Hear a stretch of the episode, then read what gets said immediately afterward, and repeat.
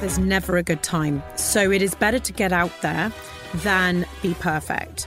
And that's a problem for most people because once you're out there, you feel it's a reflection on yourself. So, of course, you do not want to mess up. Just keep going. Look at your business like a child. Would you ever give up on it? No, you wouldn't. Are they going to scream all night, maybe for months on end? Yes, they are. Accept it. Hello and welcome to episode six. To all our loyal fans and passionate listeners, we are delighted to bring you the very awesome co founder of the uh, first marketplace of its kind, not on the highstreet.com. So if you're listening in America and you're all like, well, you know, Etsy, etc., etc., Etsy was founded about six to nine months after not on the highstreet.com. So today you're going to hear from an actual marketplace pioneer, the place to pick up awesome, inspirational, and bespoke gifts. And Rich, tell us a little bit about our guest today. Yeah, so today we have Holly Tucker, who is super interesting, very, very enthusiastic. Um, and we go into really kind of the founding of the business, what she was up to beforehand, you know, going through her 20s, starting the business in her late 20s from her kitchen table, and really just quite an inspirational story from, uh, but the highs and lows. They're, they're a tech business, um, but they had issues with their first website, but, you know, everybody does and they get over it.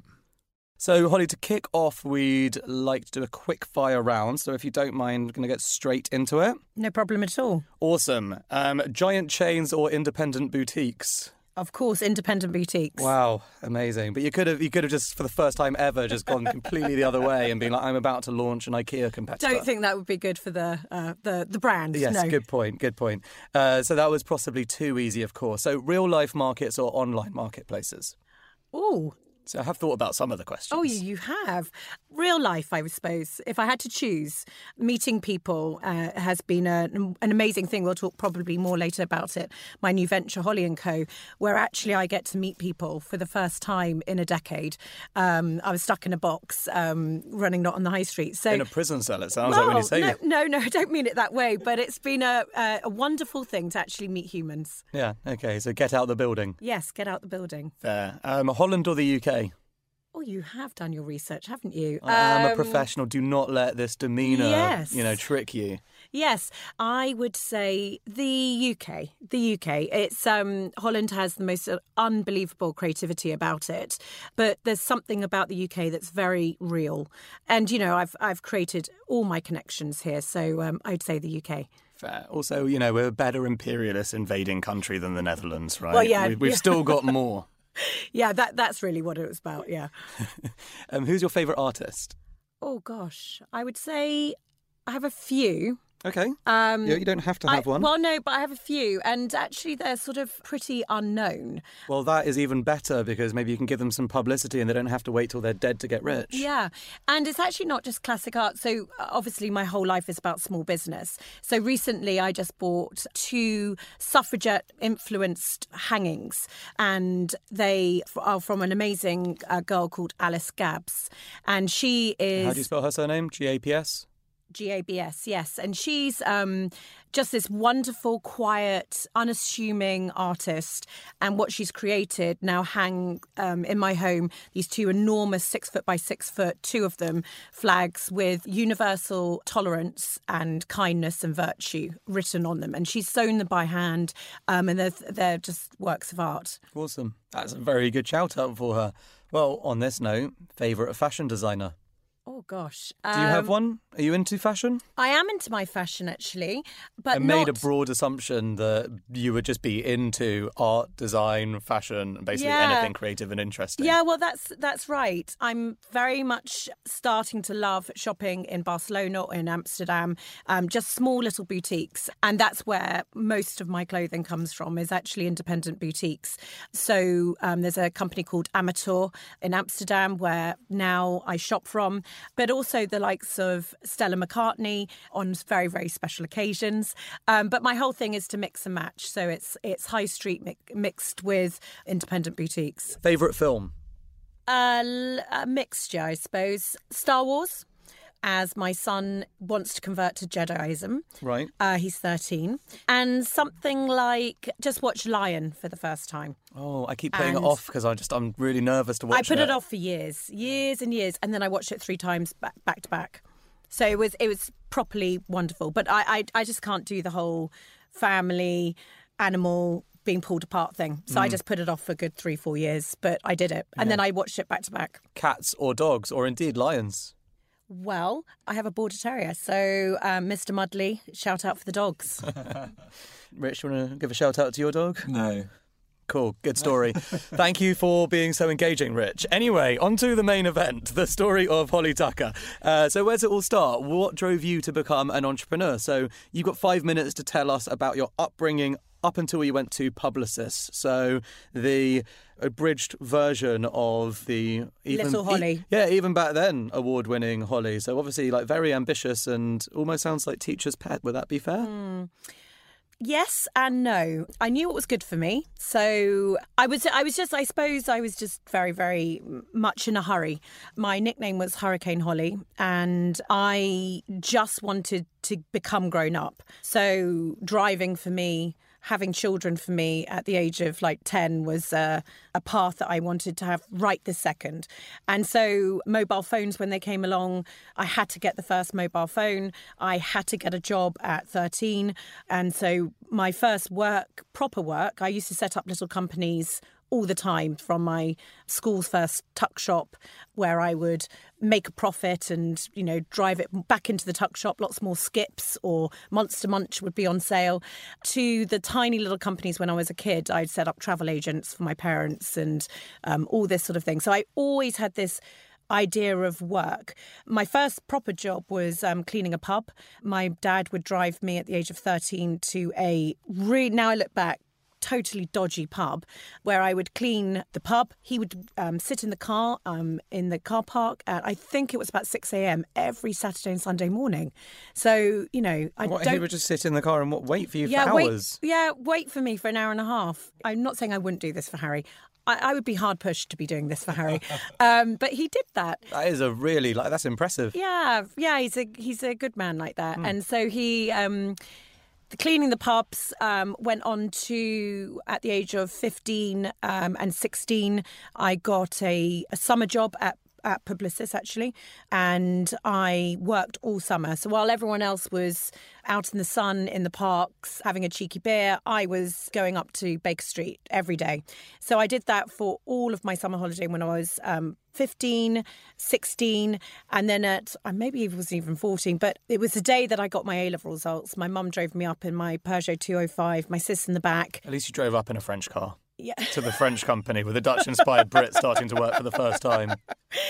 Well, I never thought of that, but you're right. I actually, yeah. So we, um, they parked around the corner, and I went up in the, this is the morning my A level results.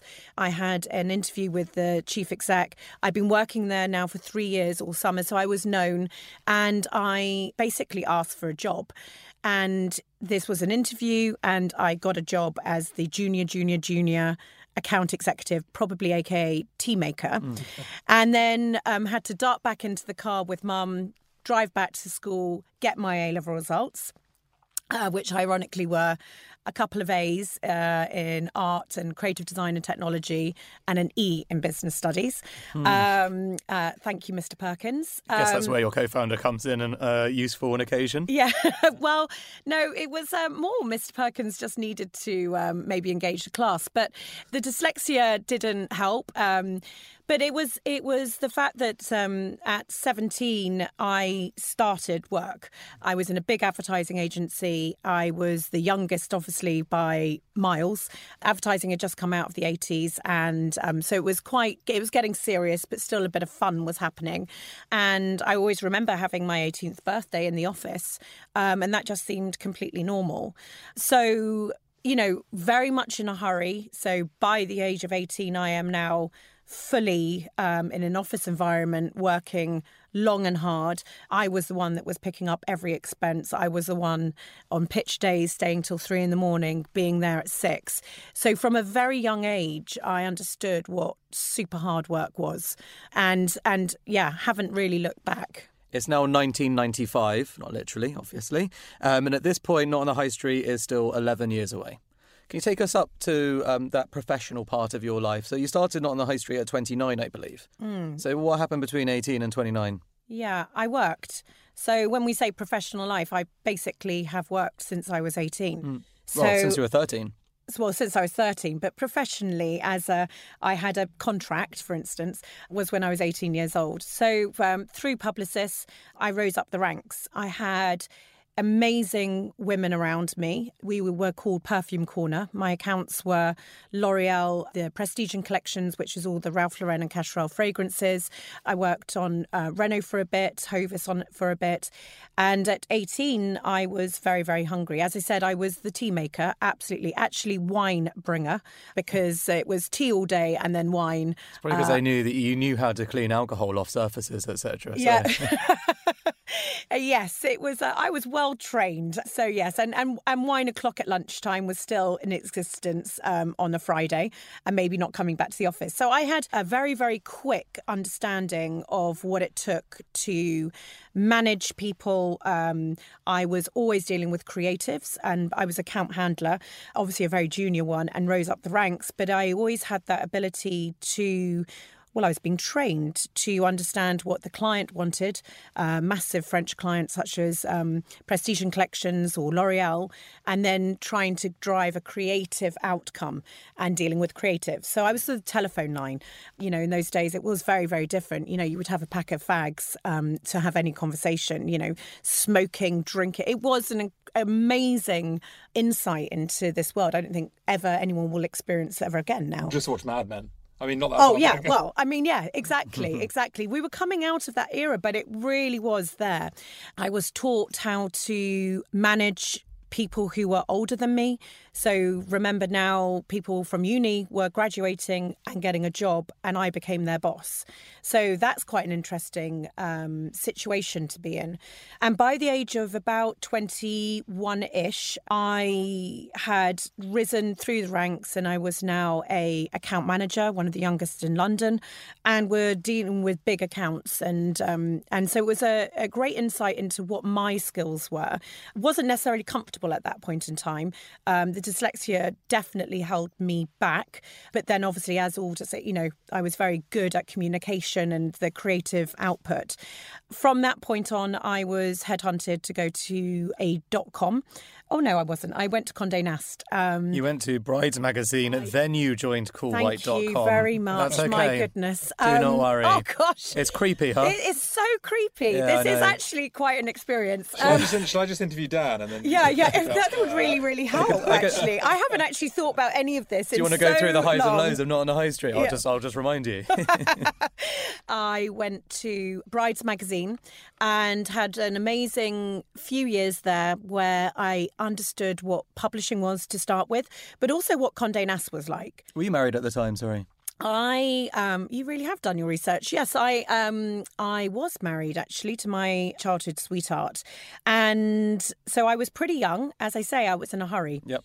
And so I was I had a mortgage. Uh, I had already worked for many many years. I was married. I was at Condé Nast.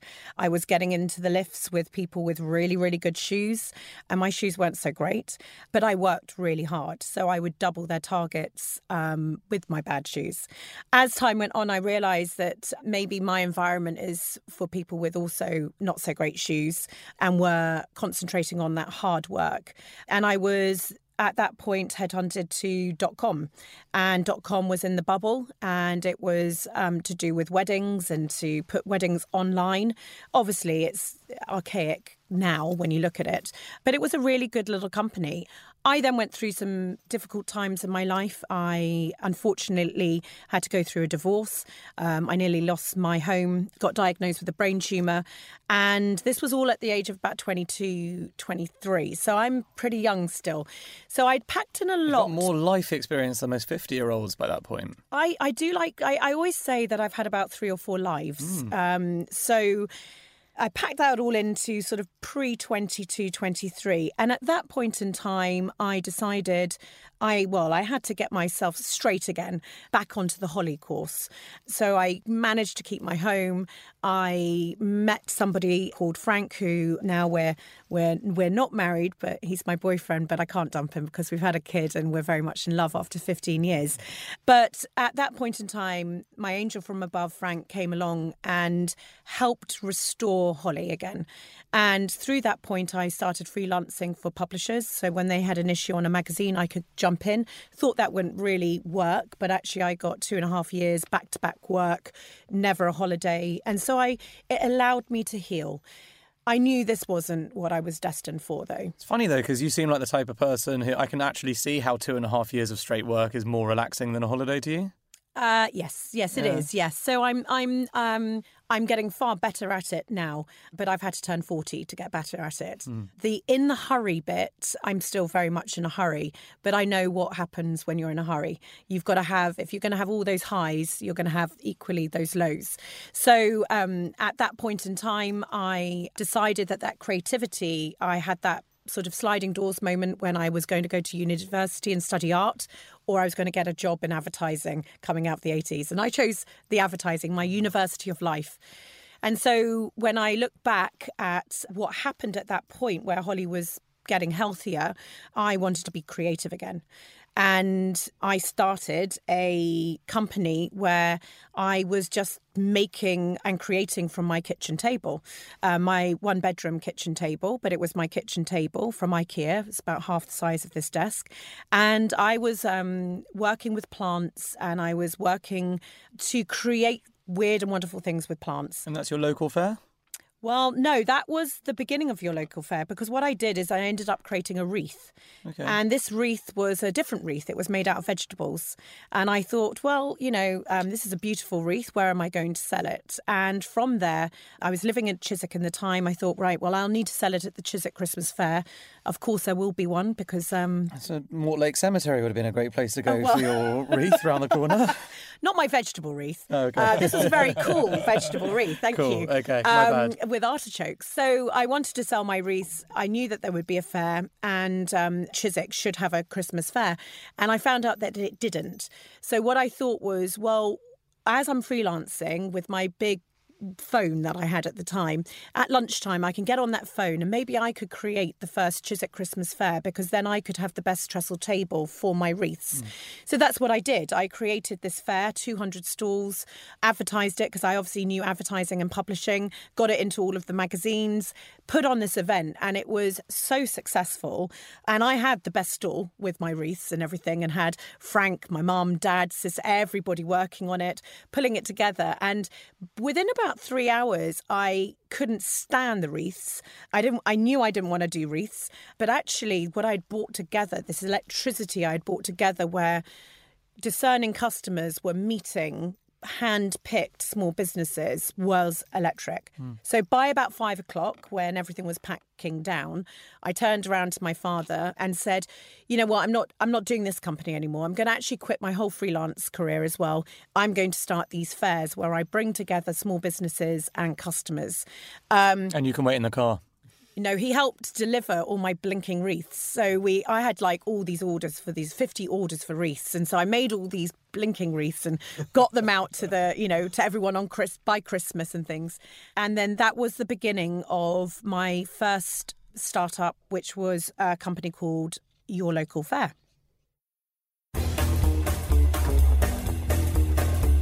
Hey guys, this is Luke here, co founder of Contour Space. Sorry to interrupt this awesome podcast, but I just wanted to tell you a bit more about us. We're a startup ourselves, helping awesome companies find amazing office spaces from start to finish, whether you're looking for a couple of desks to your next big HQ. We take care of the whole process from start to finish, and our service is completely free. Check us out on contour.space.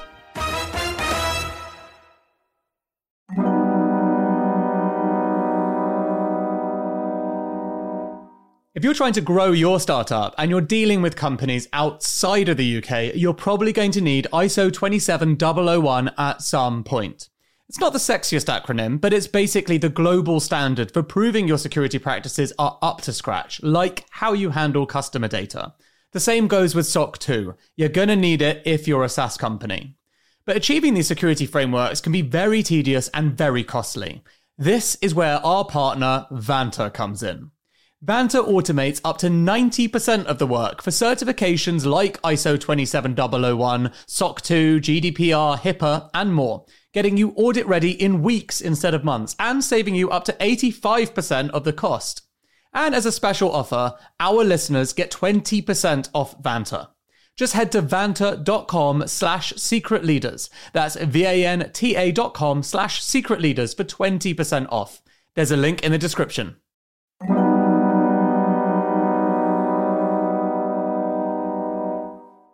Look, you know I'm fascinated by AI, but until the machines take over, there's only one thing that's going to determine your company's fortunes people. This isn't some kind of hollow point to make me look good. If you speak privately to any successful entrepreneur, they'll confirm it's true. So, if you're a leader of a growing business, then you should check out Personio. It brings together all the important HR things like hiring, onboarding, payroll data, performance reviews, and so on. You don't want loads of employees sending you emails asking for time off. You want to be able to see things objectively, like it's taking you too long to hire. You want to do performance reviews well, having clear goals for people that are logged in a centralized system. And you want to do all these things in one simple tool without having to become an HR expert. All of this is possible with Personio. Check it out at personio.com forward slash secret leaders. That's personio.com forward slash secret leaders. There's a link in the show notes. Okay, so 2003 you started your local fair. I'm giving you the dates now, just so you know as a fact. Thank you very much. 2006 you started not on the high Thank street. Thank you, yes. So you ran your local fair presumably for three years. Is that the fact? That's the fact, yeah. Yeah. I ran your local fair, putting on events in the Chelsea Christmas Fair, the Hampstead Children's Fair, you know, and, and, and I, I suppose I did about 12, 15 events. And they were the most exhausting things I've ever done in my life because not only were you, I was handpicking every single business, making sure that actually all of the businesses worked as a collective together under one roof. I was just one person. But and also I already knew that I wanted to treat these businesses not just as a trestle table stall holder. So everyone got media packs because I was from the world of publishing and so everyone got beautiful media packs and everybody got um, very well treated. And so actually every time a, a participant in the fairs came, they felt already that I was taking it very seriously and that they were very serious to me. I put on these events. Obviously, you can't help Johnny's blinking football match being on the Saturday, or you can't help it piss with rain. And so we had these issues. Um, we say we. I had these issues, and it slowly became very apparent that. Um, town halls and the beacon that they are was not what was deserving the connection that I was witnessing between creative small businesses and customers. I was still very much with Frank, and we decided that we were going to start a family brilliantly. No maternity leave, of course, because your local fair didn't have necessarily a great maternity policy. And I was about, to, I was doing my last fair in the December 2005. I had my Harry in the January, and at that point in time, probably six weeks in, um, I had to start freelancing again to pay the mortgage. Frank was in the police, and so the income coming in was relatively small. So I was freelancing very, very quickly with Harry, literally on me as I was um, on the phone. And at that point in time, I knew that this definitely wasn't my future. I also knew that the way that your local fair was set up wasn't my future. So at that point in time, my sister and I always remember we're having a conversation while defrosting something for Harry. She said, Well, this idea that you've got that uh, the new town hall is the internet, and I knew I needed to work with somebody. How about you give, um, wasn't her name Sophie? And you give um, Sophie a bell. And so I popped her an email literally asking her if she would be interested in an idea. And actually, that email had the word, it wasn't called this at the point in time, everything that's not on the high street. And I sent it out, not knowing what I was going to get in, in return. And 24 hours later, Sophie was just absolutely yes, love to work with you. What was Sophie's background? Like, what? Like, how did Well, you guys in- meet? I mean, you just Well, described this my friend of a friend. Sorry, sorry, I, I forgot that part. Yeah. She was actually my boss at Publicis. Oh, right. So she was part of Perfume Corner and she worked on different accounts, but she was very much part of my upbringing and is a wonderful lady. And we just, is what I say now to small businesses that I mentor. If you can have a professional upbringing in your friendship, and actually then you go on to work together. I've always find that that actually can really really help because you always already know your yings and yangs. You already know the difference and how you're going to actually connect. Mm. So i knew that she would be a wonderful compliment to me and i would be a great compliment to her. She's older than me but age is nothing for me. But i just knew that we would connect and work well together. So wrote that email 24 hours later. It was a um, resounding yes. And that was in 2005 we got onto both of our kitchen tables at that point in time. I had a little one so i would drive my car over like a neurotic mum. The sterilizers the prams the playpens. And i would sit in her kitchen with all my paraphernalia keep feeding Harry, putting toys in there while we built the company, and she would come to mine similarly. And during 2005, we were building what was the foundation of Not on the High Street. And it was a very interesting period of time. Zero people to copy, not such a thing as a marketplace. Amazon and eBay were the only two things that you had out there. Commission based um, selling, one basket, not invented. We worked, hadn't worked in retail, we hadn't worked in uh, tech. So you can imagine this was a phenomenal thing to take on. And it was very quickly that in January 2006, we got our first offices and it was um, this tiny little place above a cab rank. Uh, my first deal that I was very proud of is I got double the space for um, what they were saying was one space. I then realised that the entire building was empty, so it was not necessarily the best deal. And uh, 2006, we moved into these offices to begin the journey. So, if, if neither of you had any background in tech and your your business is essentially a website, how did you first get that up and running?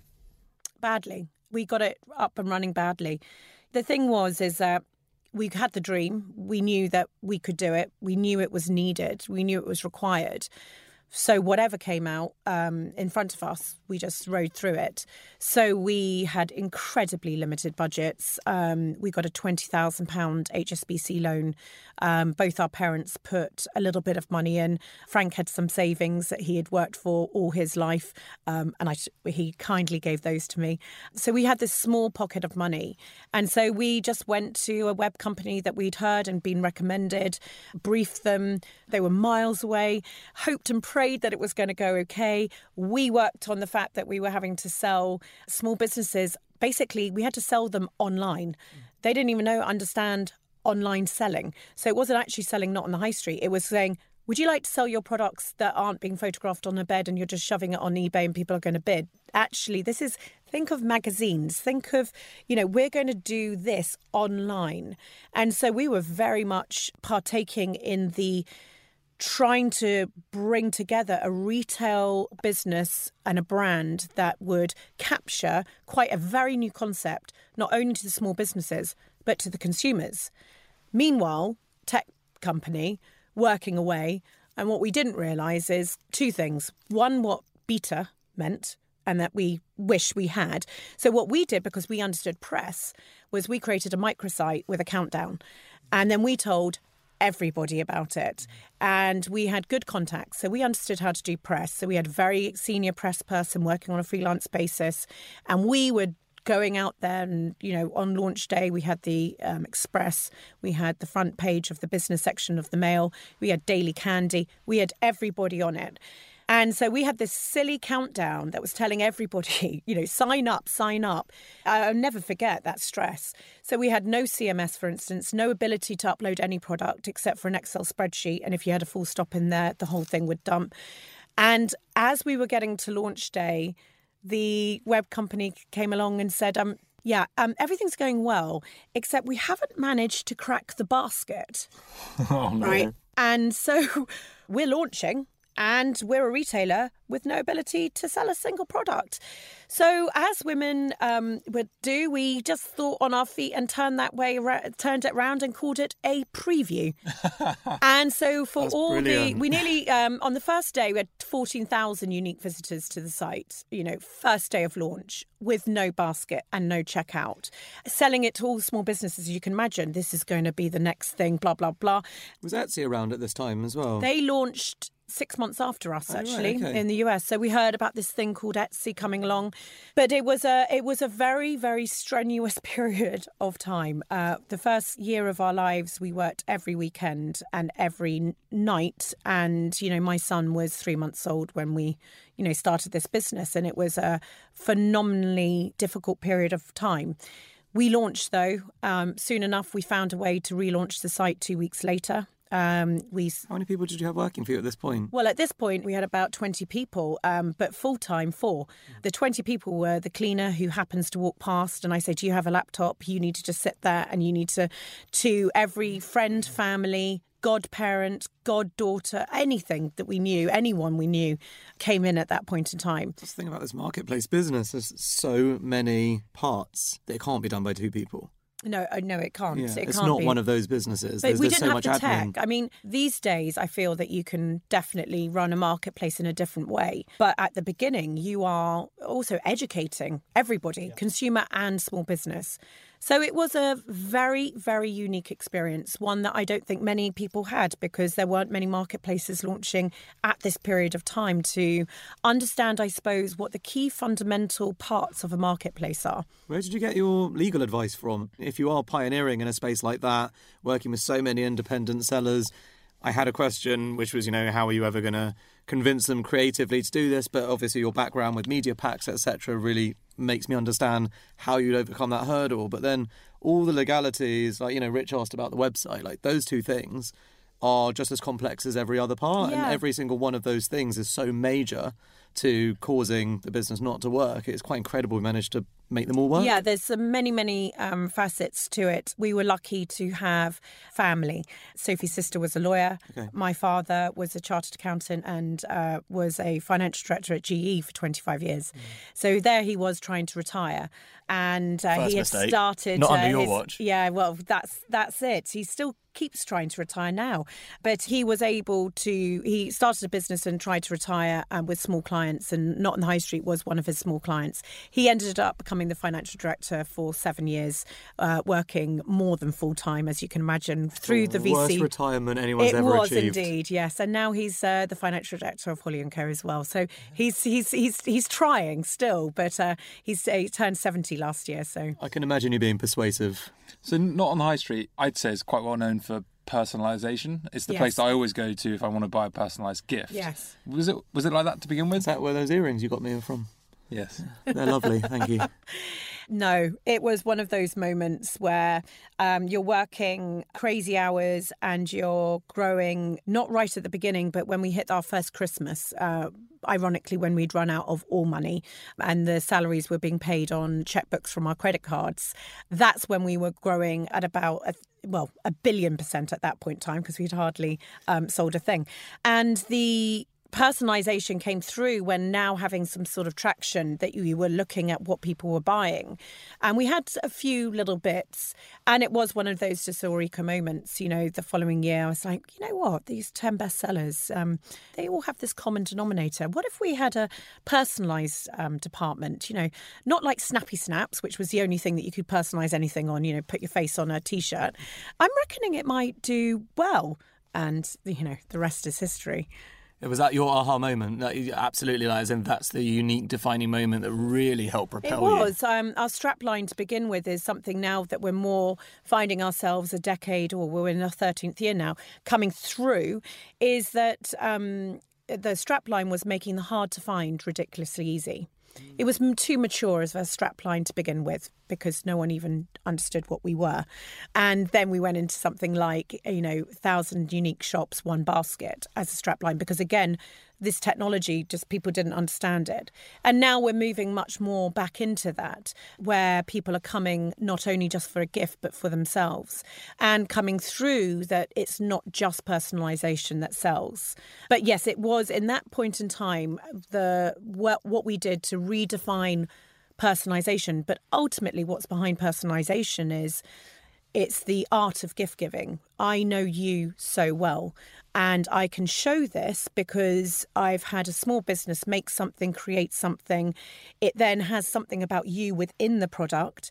And then you and I bond over the fact that this is how I'm feeling about you. So it's a very clever way, actually, um, especially as 95% of our um, consumers are female, allowing them to express themselves. I guess the other 5% of the uh, sons like me that want to get the uh, good marks. Well, you're a good son. Thank you. You hear that, Mum? Anyway, um, Does your mum listen to the someone podcast? has to say that. God knows. um, she probably does. Yeah, she probably tells me not to swear. Anyway, you know, talking of marketplace founders, actually slightly different. But David Buttress from Just Eat told us that you know when he first started um, that company, the first takeaway shop, he still remembers that the guy with the takeaway shop was the first people to actually say, "Yeah, all right, we'll go on your platform, etc." And he's still friends with them. He goes to the cricket with them, etc. You know, Graham Hobson, the founder of Photobox, still remembers his first order. That first customer, two pound seventy, is still a customer today. 17 years on now. Do you have any of those? Do you have you know any stories where your first customer is, or your first few customers are still customers? Did you get to know them? Because obviously these are actually creative business people themselves. Yeah. Well, that's why I created Holly and Co. Actually, the small businesses that joined, I always remember we had 199 small businesses on day of launch, and I was the person who um, was there to help them understand that this is what they wanted to do. And I used to have a whiteboard and you know write write these things down and cross them off. And I would say that half of them I still know today.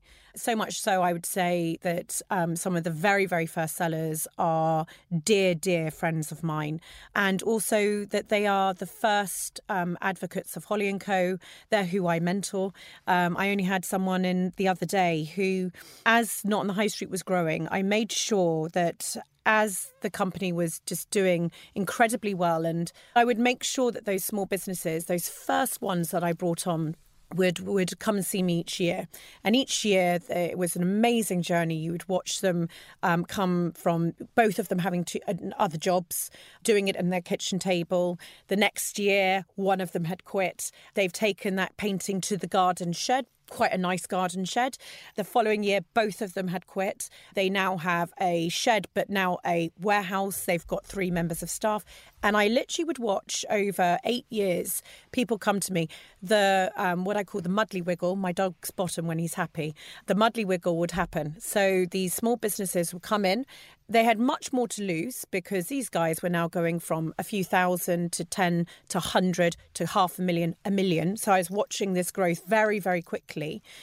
And it was uh, the most unique experience of my life because I got to have outside of my 25 meetings and and growing a business and and all the corporate stuff that goes along with it I got to see small businesses and their heartbeat and so always there would be tears in every single meeting on both sides how proud I was of them and how difficult or how scared they were, or that they were able to take their daughter and move her to a dyslexic school because of this.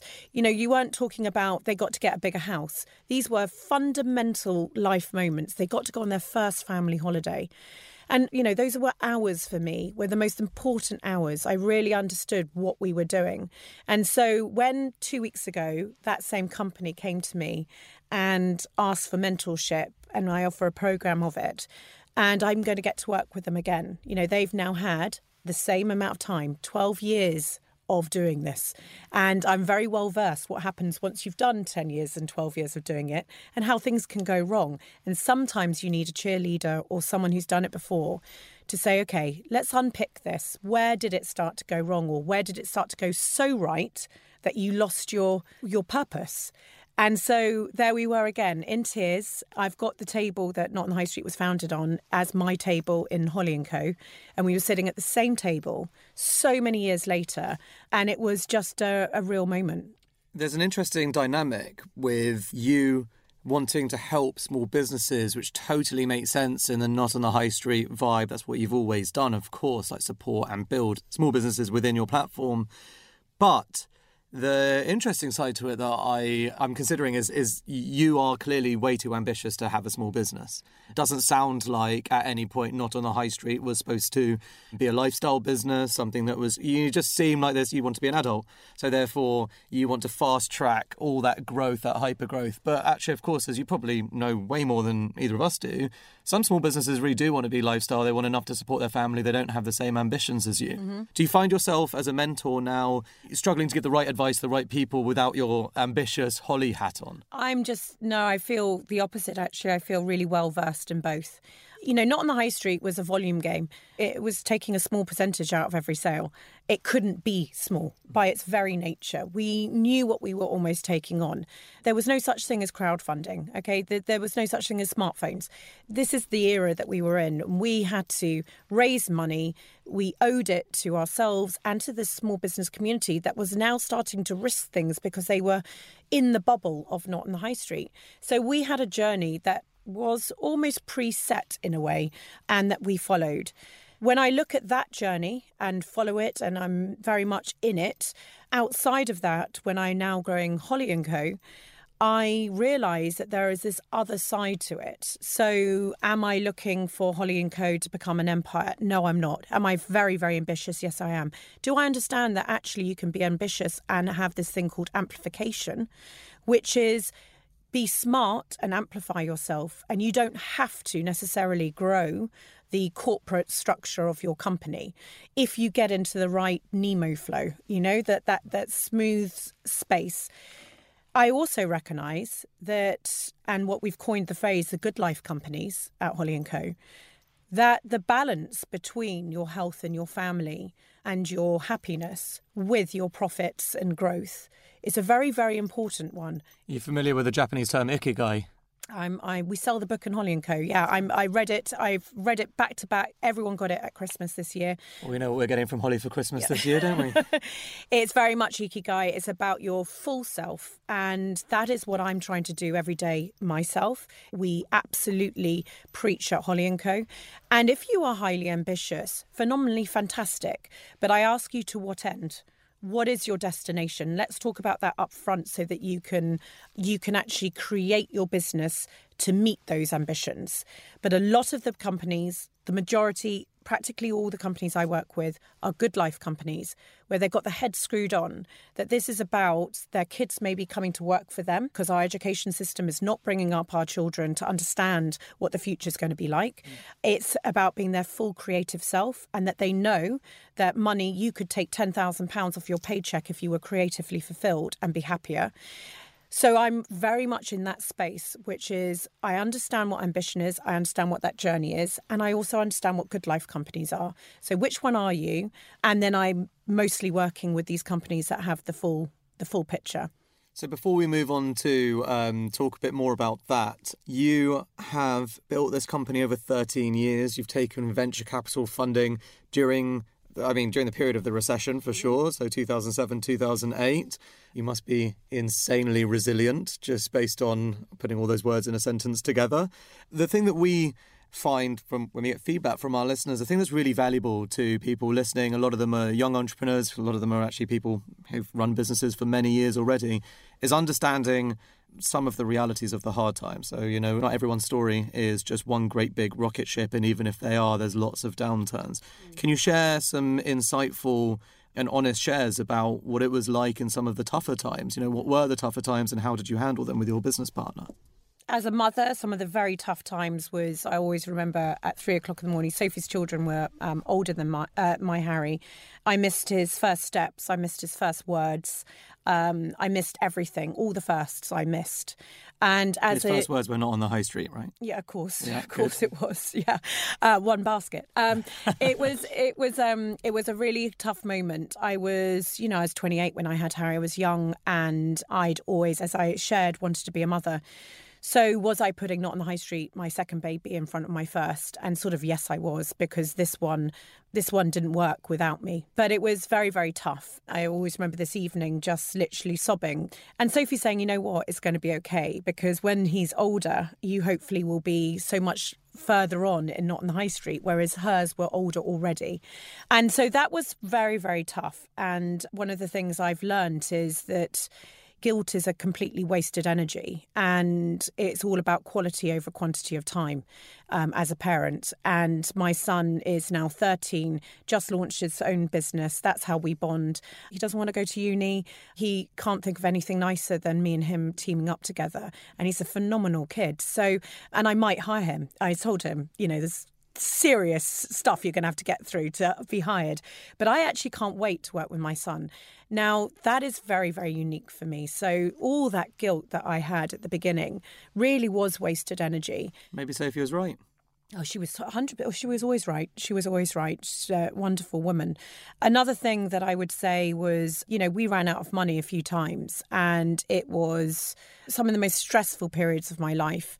Raising money the only way we had at that point in time, which was VCs. Banks didn't understand entrepreneurship. As I said, there were none of these sort of um, supplementary options that we could have, or, or, even the word entrepreneur. You know, there weren't, you didn't network with entrepreneurs at this point. And so it was a, a really, really tough. And whenever you were raising money, your eyes were off the ball. The business would always tank at that point in time.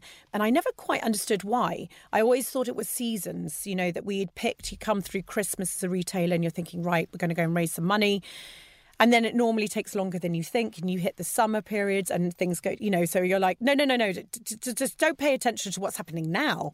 Pay attention to what was happening earlier. But now i reflect on that and you know you've got all this responsibility of people and and things is um you are the duracell battery of your business. And actually you can make something work, however big it is or not. Now, I never really understood that because I thought it was seasonal. And now I think back to it, it was because, you know, you aren't there just to say, no, the hair grows to the left, not the right, new person, or actually person who's really, really experienced. But that's just what a mum knows about her business. And I now look back at that and I think that is something that I really impart as a lesson that you never underestimate that founder's ability. As I said, the Duracell battery of the business, it is the thing that just keeps it going. On that topic, perfect segue. So we've now taken the Duracell battery out of that business. So how are you still involved with Not on the High Street? I'm its greatest ambassador. My title is Chief Inspirator. I picked it. Are you um, the chairwoman? I'm not the chairwoman. No, I've I've resigned from that part of the business because for me it was the right period of time to bring in a CEO who was going to do the next stretch of growth, and I knew that I had more that I had to do personally. And so I'm in the offices three, four times a week.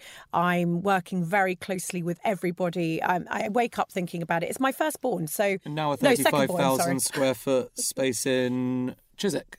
Richmond. In Richmond. Richmond. And yes, I, I, called it Silicon upon Thames. Um, and so, yes, we have these beautifully big offices, 250 people, a board, you know, the whole thing.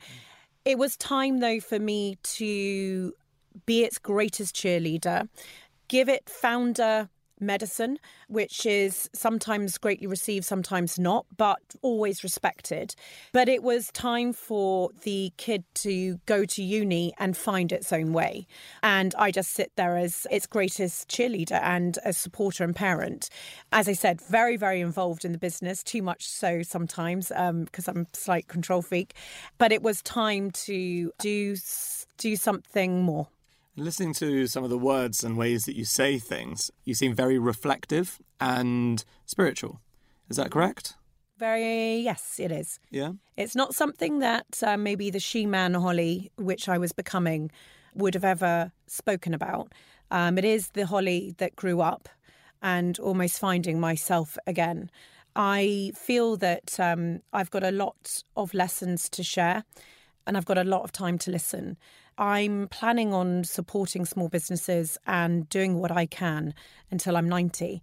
So I'm not in a hurry anymore, really. I mean, I'm ambitious.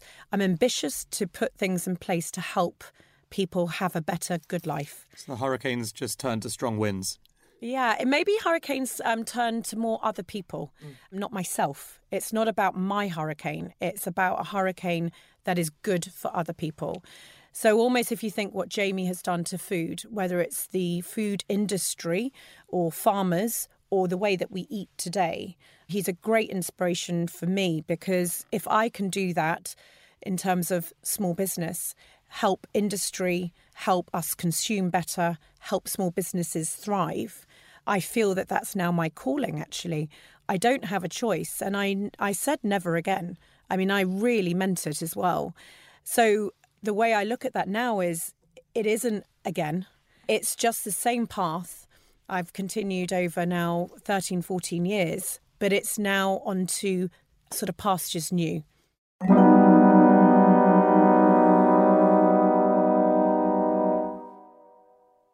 The perfect antithesis to being a hurricane, of course, is taking a moment to stop and being mindful. And one of our sponsors is calm.com do you meditate? Is that something that you've learned to do more recently? I have a meditation platform built in my bedroom. Um, so I absolutely do. Um, no half measures. No, of course. And it's really nicely styled as well. Um, I don't sit on it enough. I bought a beautiful blanket for it recently. I absolutely do. I walk a lot. I take time out. All my best comes from when I'm allowed to think and I understand that my brain needs to be calm sometimes. And so, yeah, I've got into that place. So it's a very, very important measure for me, actually. I know that I've got so much inside of me that normally I can't get out. And so actually being calm has allowed me to express myself better. And, you know, the the premise of Holly and Co. and I guess your newfound purpose, and certainly the stuff that you seem to really enjoy, is giving back and is helping smaller businesses thrive. Obviously, given your credibility and the awesome business you've built, you have that respectable tone and ability to share those insights. So, putting you on the spot, can you please share some really meaningful advice and tips for people that might be starting new businesses and listening to this and inspired by your words? Yeah. One of them is like, there's never the right time so today you can start your business. There you go. That's permission. It's just done. You've started. That's as simple as it is to start a business. And I think that we put such pressure on ourselves for perfect. We obviously read all the books. We understand we're not meant to be perfect, etc. Don't launch, deploy, etc. All these sort of things. Um, no checkout, whatever. No, yeah, yeah, no, yes. Don't do that. um, uh, do beta, but um, it's that understanding that there's never a good time. So it is better to get out there than be perfect. And that's a problem for most people um, because once you're out there, you feel it's a reflection on yourself. So, of course, you do not want to mess up. That would be one thing. Another thing would be hunger hunger in yourself and just keep going and look at your business like a child. Would you ever give up on it? No, you wouldn't. Are they going to scream all night, maybe for months on end? Yes, they are accept it and also employ hunger. You can't necessarily afford awesome, awesome talent right at the beginning unless you know them as family. Definitely get them in if you can work with them and then you don't have to fire them. But this def- is some very dangerous advice. Yeah, yeah. Well, you know, I, have employed nearly every single family member. So um, definitely hire hunger because actually hunger turns into talent ultimately. You know, hunger is never lazy. Hunger just gives you every single hour on end. Hunger supports you, it turns up, and it can't stop learning. So, actually, when I think back to um, everybody that's at Holly and Co today and all uh, the beginning lot that was at Not High Street, it was just this insane hunger. And the third thing probably would be trusting your gut. You know, very much as you grow in your business, um, certainly your insecurities, the imposter syndrome that you feel right at the beginning, you feel everyone knows better. Now I look back, that is not the case. From the beginning to all the way through, when you're hiring Amazons and Betfairs and things like that, you need to understand that that is your magic touch, your internal compass will be right. And now I look at every decision that I went against my internal compass, it always ended up that I was right. I wanted to scream that at certain points in time, but you can't do that. But nowadays, that's what I very much talk to small businesses about. Just wrapping up, because obviously I'm conscious of your time more than our listeners who will get all the value from you sharing. You set up this new life now really as a mentor. Is that born out of experience of having mentors or a lack of experience having mentors that you wish you'd have had building not on the high street? We do mentor at Holly & Co, but ultimately Holly & Co is a very immersive brand, so lots of exciting things coming up. And it's mentorship hopefully in this in the sort of broadest sense. I want to try and help as many people and I'm just one person, so my time will be stretched but through different mediums, um, which we're very excited about. But no, I, I always felt about mentorship. I, I had my dad, I mean he won't speak much, never says anything positive, but he's been a fantastic mentor um, through through my career. But I feel with mentorship, it's about the period of time that you're in. If running a business is like a roller coaster and it's a small business, definitely, and the winds can change in 24 hours. A mentor that was fantastic for that first stage. You know, you quickly grow out of something and actually you need somebody else. So I think you're very lucky if you can find someone that can have the whole journey.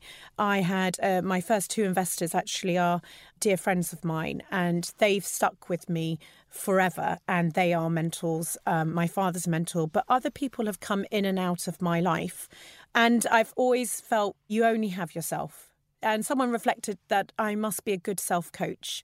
And I think maybe I am, that uh, you can only rely on the person looking at you in the mirror. Okay, so final, final question. Before you go, tell us what the next 10 years looks like for Holly. Obviously, growing Holly and Co. What else? Finding amazing glasses that are really eccentric so that I can just sort of become that sort of crazy person that someone thinks is crazy and actually then she can actually speak. I'd, I'd love friends with Dame Edna. Sorted. Oh yeah, maybe, maybe, yeah. I'm surprised you can't get those on Not on the High Street. Yeah, that's well, so true. Yeah, to describe something someone to, should uh, make. Yeah, the next 10 years is about really changing the rule books for small business. If there was one business book that everyone read, I'd like to write the new one.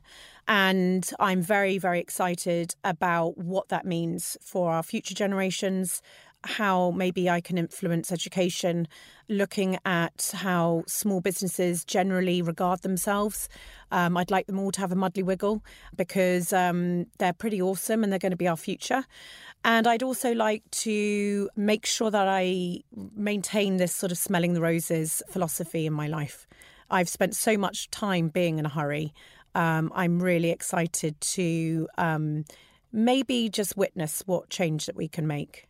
I mean, the good news for you is that the direct to consumer small brand area is the fastest growing area of retail globally. So, yeah, fortunately, more and more of know you're literally a catalyst in the very thing I you can help to to come accelerate. across it. Yeah, Who yeah, knows? Yeah. So, fortunately for you, I think there's a very bright future in accelerating some of your advice into as many businesses as possible. So, on that very positive note, uh, we hope that your next 10 years dreams come true and that you. you know you get to finish the big book. Uh, thank you very much to Holly Tucker. Thank you. Here at Mindset Win, we want to give you the tools to become better at what you do. Taking inspiration and wisdom from our guests, we will hear stories, strategies, tips, and tricks. Told by leading names in sport and beyond. Who know what it takes to get to the very top.